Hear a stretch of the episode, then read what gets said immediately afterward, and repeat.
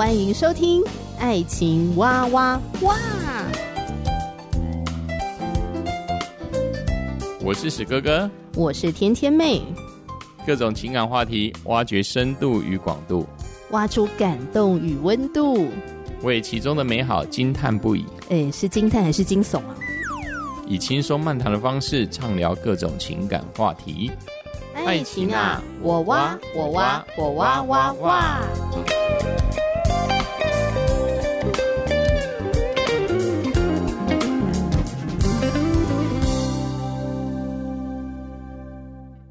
欢迎收听《爱情哇哇哇》，我是天天妹。今天邀请到我的好朋友，欢迎某某。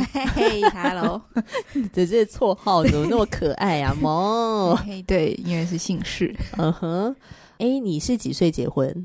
我二十二十五，二十五岁的时候。二十五岁的时候是想不开还是怎样？为什么那么年轻就结婚呢、啊？我就很小的时候，也大概是可能高中生的时候，就觉得约会要以婚姻为前提。嗯哦，因为我不想浪费时间在就是试这个人到底适不适合结婚，uh. 所以我觉得我只要下定决心要约会这个对象，嗯、那就朝婚姻方向前进。嗯、你有没有听过有一种说法是，如果你在谈恋爱的时候，你就保持着说好我要跟这个人结婚，那你心理压力会不会负担太大？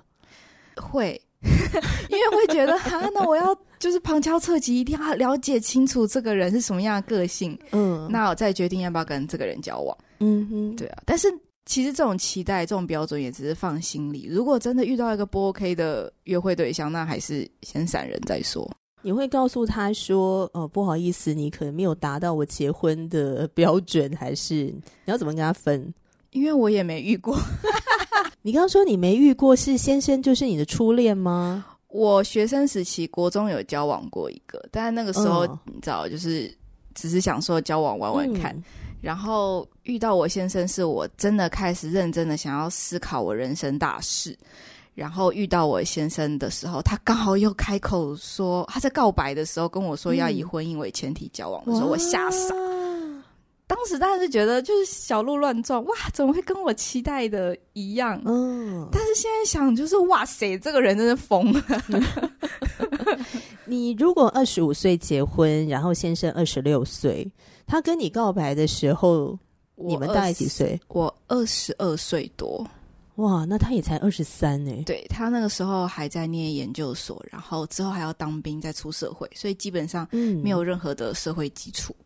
然后他就说：“如果我们两个谈恋爱的话，我希望是以结婚为前提交往。”他那个时候原文是说：“不管我以后的对象是不是你，我都希望以婚姻为前提来开始交往。”哦、oh，就是他非常的理性在做这个告白，然后很目标导向，非常啊，老子我就是要结婚。对，但也刚好就是打中我那个默默的期许，所以我就也很理性的跟他谈说、嗯、OK，但是如果是这个方面。嗯。如果是这个目标的话，我觉得我们有必要先来讨论，譬如说彼此的未来的规划，然后我们的家庭状况，哦、然后就是一些对，就是一些细节。所以我们的交往一开始就是极度的理性，完全不浪漫。那你们是先把这些严肃的话题可能先聊一下，彼此了解一下对方的底细，还用底细好吗？翻底细，然后再决定要不要交往。哎，其实那个时候心里也打算要交往了，只是想说先多了解一点。你们谈恋爱的这个过程当中，因为我刚刚听你讲说，你们两个要交换很多彼此的资讯嘛。你在还没有跟新人交往之前，你怎么看待他这个人？他是你喜欢的那个类型吗？我还在观察这个人的时候，我觉得他就是一个人群中的那一个人，就是他永远身边都会有一大堆朋友。很热闹的的一群人，然后他因为很高，所以就会很明显，就人群中的一个，可能就长颈鹿那一类的。然后他嗓门又大，又非常常站舞台，嗯，所以我当时想说，这个人很阳光、很热情、很活泼开朗，这样。嗯。然后因为我个性是比较，我一次跟很多人讲话会紧张，哦，但是我一对一是没问题的。然后我很细腻，情绪波动会比较大。嗯，然后想比较多。我先生就是属于我觉得我认定的那种阳光大男孩，所以你们两个个性，如果用 X Y 轴来区分的话，就是你们是对角线吗？一开始当然觉得哦，我跟他很相似哦，就找到很多共通点。就譬如说，我们其实，在教会的服饰是差不多的，嗯、然后我们的有一些价值观是蛮接近的。然后又都是基督徒嘛，对，嗯，然后对于另外一半的想法要求也都要求嘛，对，可能是有一些心理的要求是蛮蛮合理的，都觉得符合自己的期待，嗯，嗯对，所以一开始不会觉得差距那么大，顶多就是他比较外向，然后我，呃，我的外向是、嗯、是有必要的时候才会外向，嗯，你是内向型的人，对，善于独处吗？我很需要独处，嗯嗯，对，嗯、然后我很多内心戏，还有内心的对话。嗯、但我先生他有想法，一定是找朋友，嗯哦、他不会放在心里面。对，他会跟朋友聊啊，互动啊，然后快快乐乐的这样子。嗯嗯嗯。当先生跟你告白的时候，你也觉得啊，这个弟兄很不错，好啊。就答应了，很压抑。他会用比较理性的方式跟我谈，就是以婚姻为前提的交往。嗯，然后再加上，其实他会告白是，其实他本来就有把握了，因为我们中间人已经有先说你们已经就是互相喜欢彼此了，就中间人互相告密，哈哈，所以我们都知道哦，原来。对方最近我们都有听说对方有喜欢的人，然后没想到就是就是我本人呐、啊，所以是人家帮我们安排一个告白的场合，嗯，然后刚好就是一个小时的时间，所以我们就决定在那一个小时的空间时间里面把底细就是尽可能的都谈清楚哦，对，然后当时我们也都很忙，然后我也觉得他研究所那边就是很忙，然后马上又要当兵，所以。不如我们就先把一些呃资讯都开诚布公，这样。诶，在遇到他之前，我写了一个很长的清单，就是我想要成为怎么样子的女朋友。哦，我完全没有设限，就是我先生要怎样的人。我当然心里会有一些默默期待，知道我适合哪样子的类型。但是我目标是放在我想成为怎样的女朋友。我写完之后，我又写了一个我想成为怎样的太太。哇！然后当时在跟他谈，就是告白那那一个小时的时候，嗯、他给我很大的空间，让我学习，就是在亲密关系里面如何做自己。所以我觉得这个点算是蛮打到我的，就是我当时的目标，或是对于这个关系的期许，都在于我想要在这关系里面恢复我自己的自我形象，嗯、然后借由，因为他真的很做自己，是个无敌做自己的人。嗯，所以我也希望可以在他身上学习这一块。嗯，提到说，呃，现在在跟你聊的时候，他给你一个空间，让你能够去做自己，这是什么意思啊？他那个时候听完我想要做如何的女朋友，嗯，我现在已经有点忘记那些清单内容，嗯，但是不外乎就是我希望我成为一个可以体贴对方的人，嗯，然后有一颗支持对方的心。然后我可以保护他的心，然后同时我可以确定我自己的空间是舒适的，嗯，然后我可以好好的爱自己，而不是把对方当做我生命的中心，嗯，就是有有一些这些的对我自己的期待，然后他也觉得交往就应该要这样，他不希望我花太多心思在他身上，所以他很认同，哇。嗯我真的很想知道你这个清单还写了哪些。我当时就是一个感动，我印象我写了好像快快二十条，但也有写，就是我因为同时在在观察自己长大的家庭，嗯、所以我有写出来，我不希望我成为哪样子的人，嗯、还要观察我过去的缺点，嗯、就是所以写说我不希望我成为哪样子的人，嗯、就写了蛮多的。然后成为太太那个目标又更不一样了，嗯、写更多。因为我觉得大部分时都会写对方啊，我希望对方是个怎么样的人，然后他最好不要有怎么什么什么东西，时要时不要之类的。我怕，我其实那个也很好写，只是我怕我写出来之后反而会生气，因为对方不一定做得到，就连我写出来我想要成为这样的人都不一定做得到了。嗯，那那我何必让自己更生气？你们交往多久？三年。就决定要结婚了，约会半年后就开始见对方的父母，然后一年后就开始准备婚礼了。哦，那很快耶！因为一开始约会就是以结婚为前提，哦、所以就很认真的约会了。而且我们约会真的是，我们还有拿一本非常古老的书，上面就在探讨一些很艰深、很硬的价值观。嗯、我跟你讲，我觉得我真的很有共鸣，因为我跟史哥哥，就我老公谈恋爱的过程也很严肃。我们俩都在读书，然后都在讨论很严肃的话题。我们也是，都没有那种浪漫的感觉。我们还是，我们后来就是确定要结婚了之后，就有一点偷懒，然后那本书就直接送人，眼不见为净，因为这有些问题太深了。像我跟史哥结婚前啊，那时候我们聊一些议题，比如说家庭的议题，或者说原生家庭对自己的影响，或者说觉得自己的个性是什么样的依附关系之类的，然后我们就在聊这些。反正那个聊的那个氛围就就是还蛮严肃，就对了。那身旁也有一些朋友就会取笑我们啊，就说你们俩那叫什么交往啊？超像互相灵魂考验。对对对对对对对对。然后不浪漫，都在聊严肃的话题。嗯，而且有时候可能聊聊就会吵架啊之类的。其实这样也好。我现在回头想，对啊，早一点知道。真的，真的，就是早一点把这些剖析的部分，可以把自己打开，然后更多的认识对方。我觉得那个才叫做真正走进对方生命。对、嗯、我对我来说，我觉得我算很早就把泡泡戳破，就把婚姻看得很现实。嗯、对，但是我知道你进入婚姻之后，发现原来。还有更现实的等着你，我相信很多人都是这样。真的，有些事只有婚后才知道。真的，真的，我最近看一篇文章啊，我我哦，我真的好喜欢，我真的非常认同。我常常会听到一些人啦，吼，听到人家可能婚姻过得不是很幸福啊，不是很顺利啊，或者说听到人家讲，呃，自己好像没有遇到对的人。那就会有很多人就会讲说，就是因为你婚前没有看清楚，就是你婚前没有想清楚。我在这边我要郑重的讲，其实并不是，因为你以为你已经观察了很多，但是很多事情真的婚后你才知道。对啊，而且。我真的相信结婚需要冲动，不然谁敢结婚啊？嗯，当然不是无脑的冲动了，好不好？就是某某也是有跟这个老公谈恋爱的时候，你们这聊了很多的双方的彼此原生家庭啊、个性特质啊，对不对？你们面对事情的态度的不同啊，包括说你们的信仰观念等等，你们也是了解对方算是很多了，所以你们决定结婚这样。诶，那你们有去婚服吗？有诶、欸。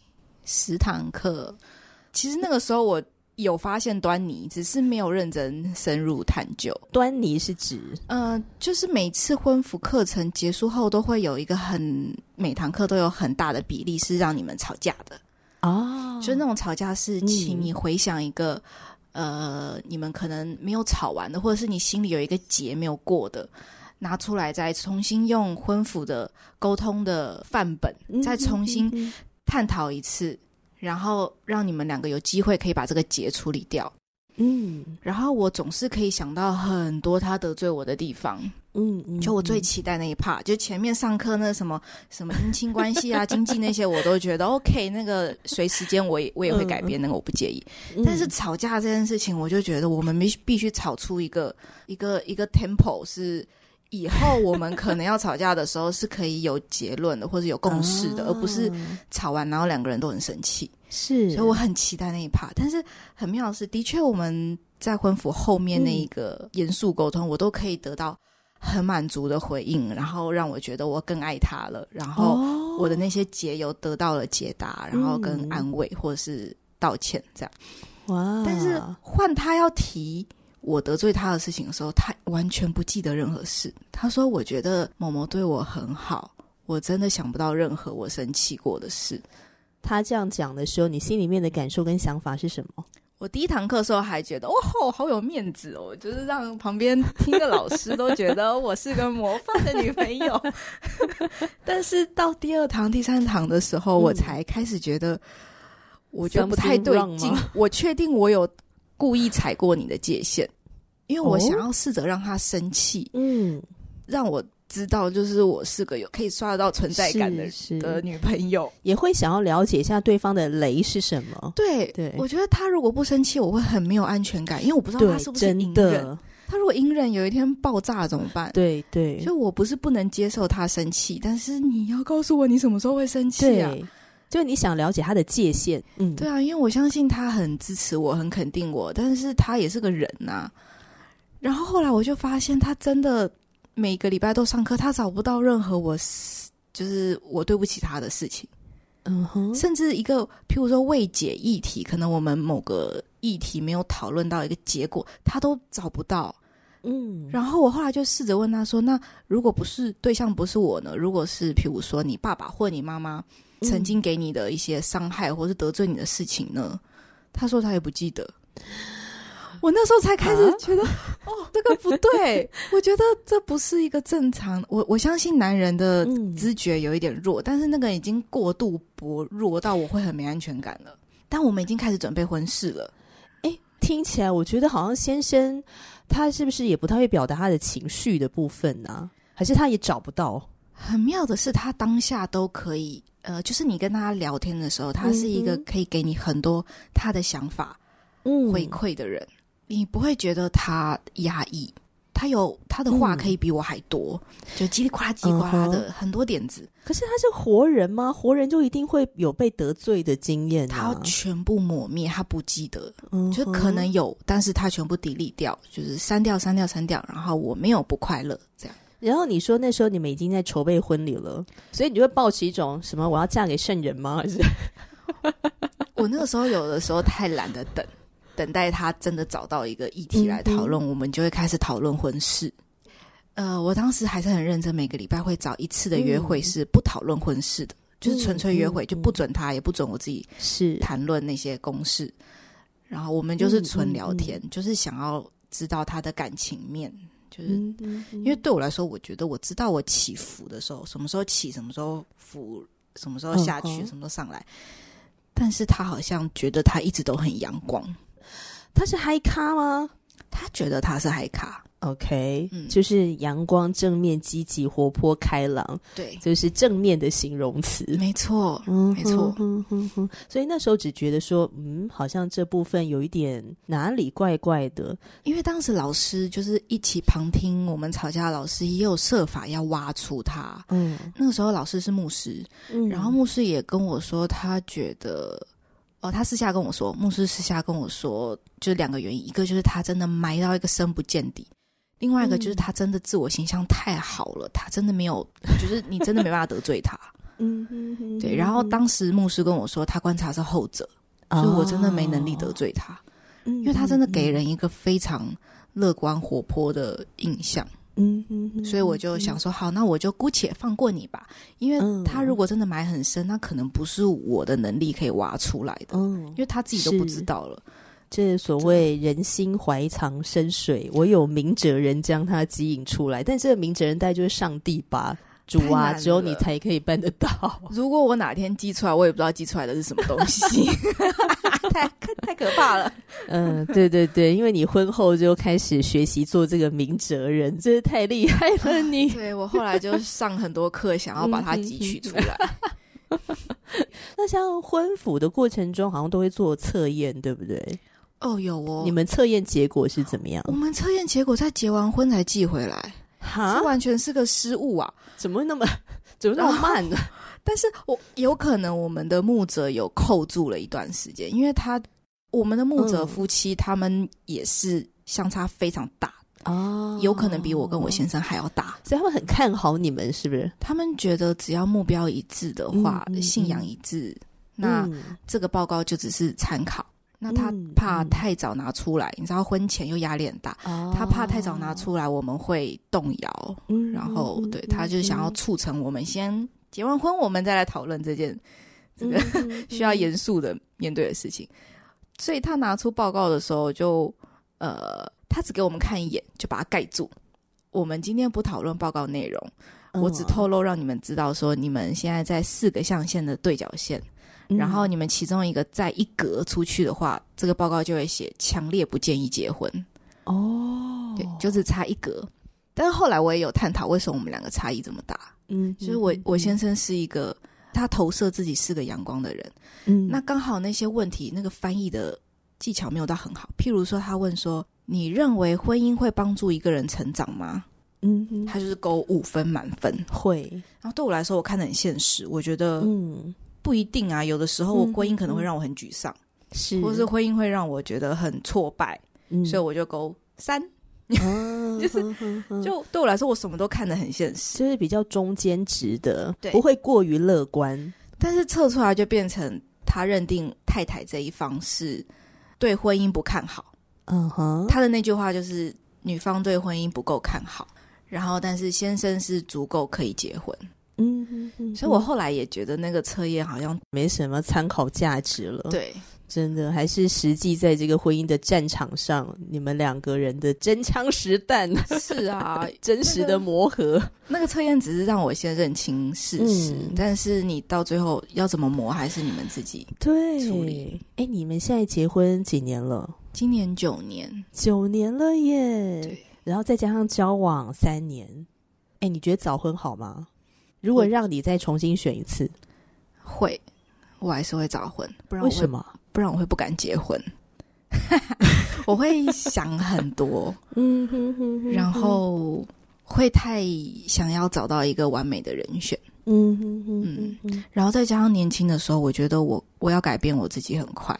你讲这句话也让我蛮有共鸣的，嗯，因为我访问过还蛮多的夫妻。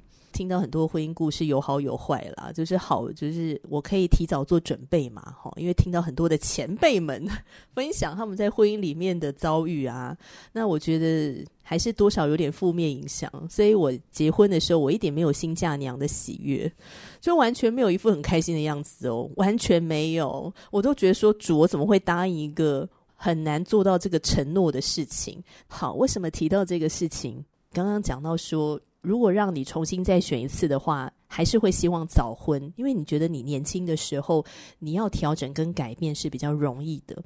然后我真的听过不少的夫妻跟我讲说，如果你要结婚的话呢，当你早婚磨合真的比较容易。当你年轻的时候，很多事情你比较没有那么坚持，你的弹性度比较大。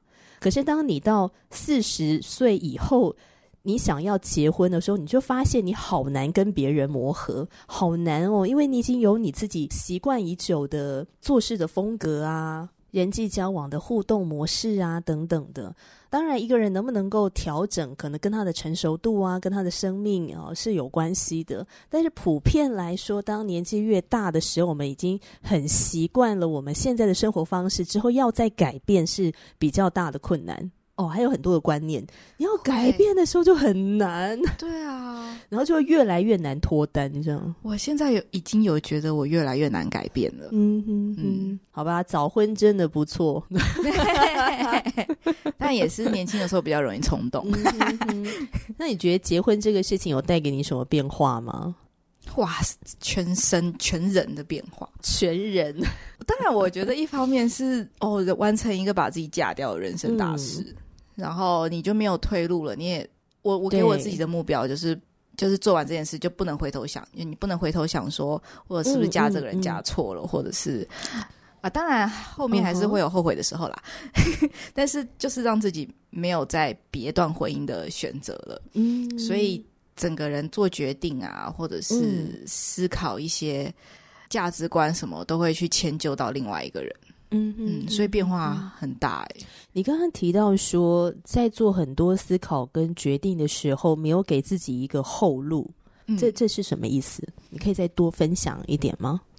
嗯，一方面我也觉得跟这个人结婚之后磨合的很辛苦，嗯，然后虽然我相信教会都会说不可以离婚，但对我来说，我觉得我磨出了我第一手就是最好使用的人。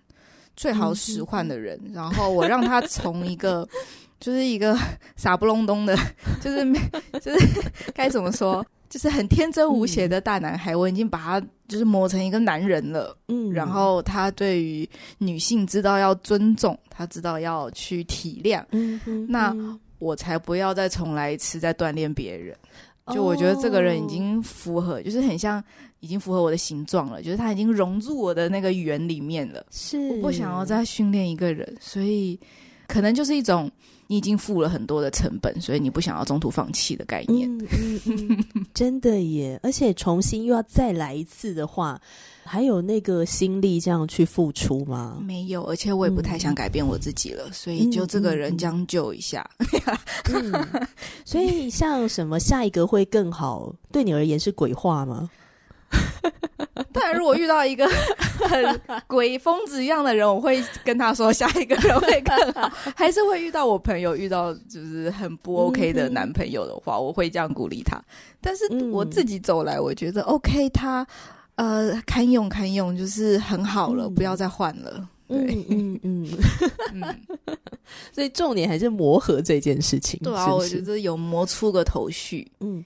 而且我蛮欣赏某某一点，就是我觉得你在谈论婚姻感情这件事情的时候，你都是抱持一个很实际的角度在谈，不是刻意的美化它，真爱可以胜过一切，或者说我们的婚姻绝对没有问题的，对，就是这样子一路怕死然后，或什么，我觉得你都是用一个很实际的口吻跟角度去谈。那所以我觉得，当我们在面对婚姻跟感情，是用一个实际的角度去谈的时候，我觉得相对来讲，好像比较容易能够找到出路跟方法，那是比较落地的。就好比说，进入婚姻之后呢，诶，发现对方的生活习惯真的跟你天差地远，或是对方做了一些什么举动，让你觉得，嗯，好像被冒犯了。但因为你本来就是带着一个非常客观的，而且很实际的这个眼光去看待你们的关系，或是看待这个婚姻，所以你就会接受说，对我们两个都是很不完美的人，我们现在会发生的这些的冲突，这些的不舒服，其实都是很正常的。那我们要怎么样有一个好的沟通？所以我觉得，当用一个比较实际的角度，而不是过度期待、过度美化的角度，我觉得比较能找到出路。嗯，嗯，我相信现在的女生都很会为自己思考。对。对，就是比较不会为别人的一句煽动，譬如说，哦，我觉得他家世很好，他这个他这个家族就是什么基因很好。我相信现代女生比较不会因为这种就就觉得，嗯、哦，好，这是我一生的归宿，反而会想他是怎么对待我的，嗯、他是让我有什么样的感受，对再决定要不要一起携手走一生。对。你快不快乐？对，哦、嗯，你觉得在这个关系里面有价值感吗？嗯、等等的，这真的是一件很重要的事情。嗯、今天因为时间的关系呢，我们下一次会请某某继续跟我们分享，在真的实际进入到婚姻里面的时候，虽然你已经对于结婚这个事情已经保持着一个很实际的一个想法，但是因为我在看你的故事的时候。呃，我用一个形容词哦，你觉得是不是这样子？就是你进入婚姻之后，有没有觉得天哪，我过去的想法可能还是太天真了？嗯，我觉得我应该是更负面的在评断这件事，因为我觉得我没有过于天真，嗯、我就是他太歪了。就是他太夸张，不是我的问题。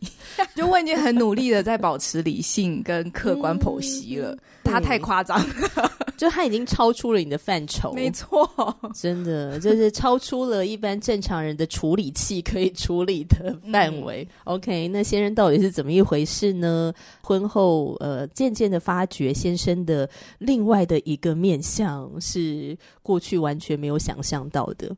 好，我们现在不是要讲说结婚像那个诈骗，好不好？因为每一个人本来就有很多面相，你可能进入婚姻之后，你才会渐渐的自我揭露。可是当那个面相是超出你这个处理器能够处理的范围的时候，那你到底该怎么办？包括说你的自我调试，包括说你要怎么样再继续的面对他，面对彼此的关系，我觉得那都是一个很重大的考验。所以我们下一集节目要继续聊。今天谢谢萌萌，谢谢。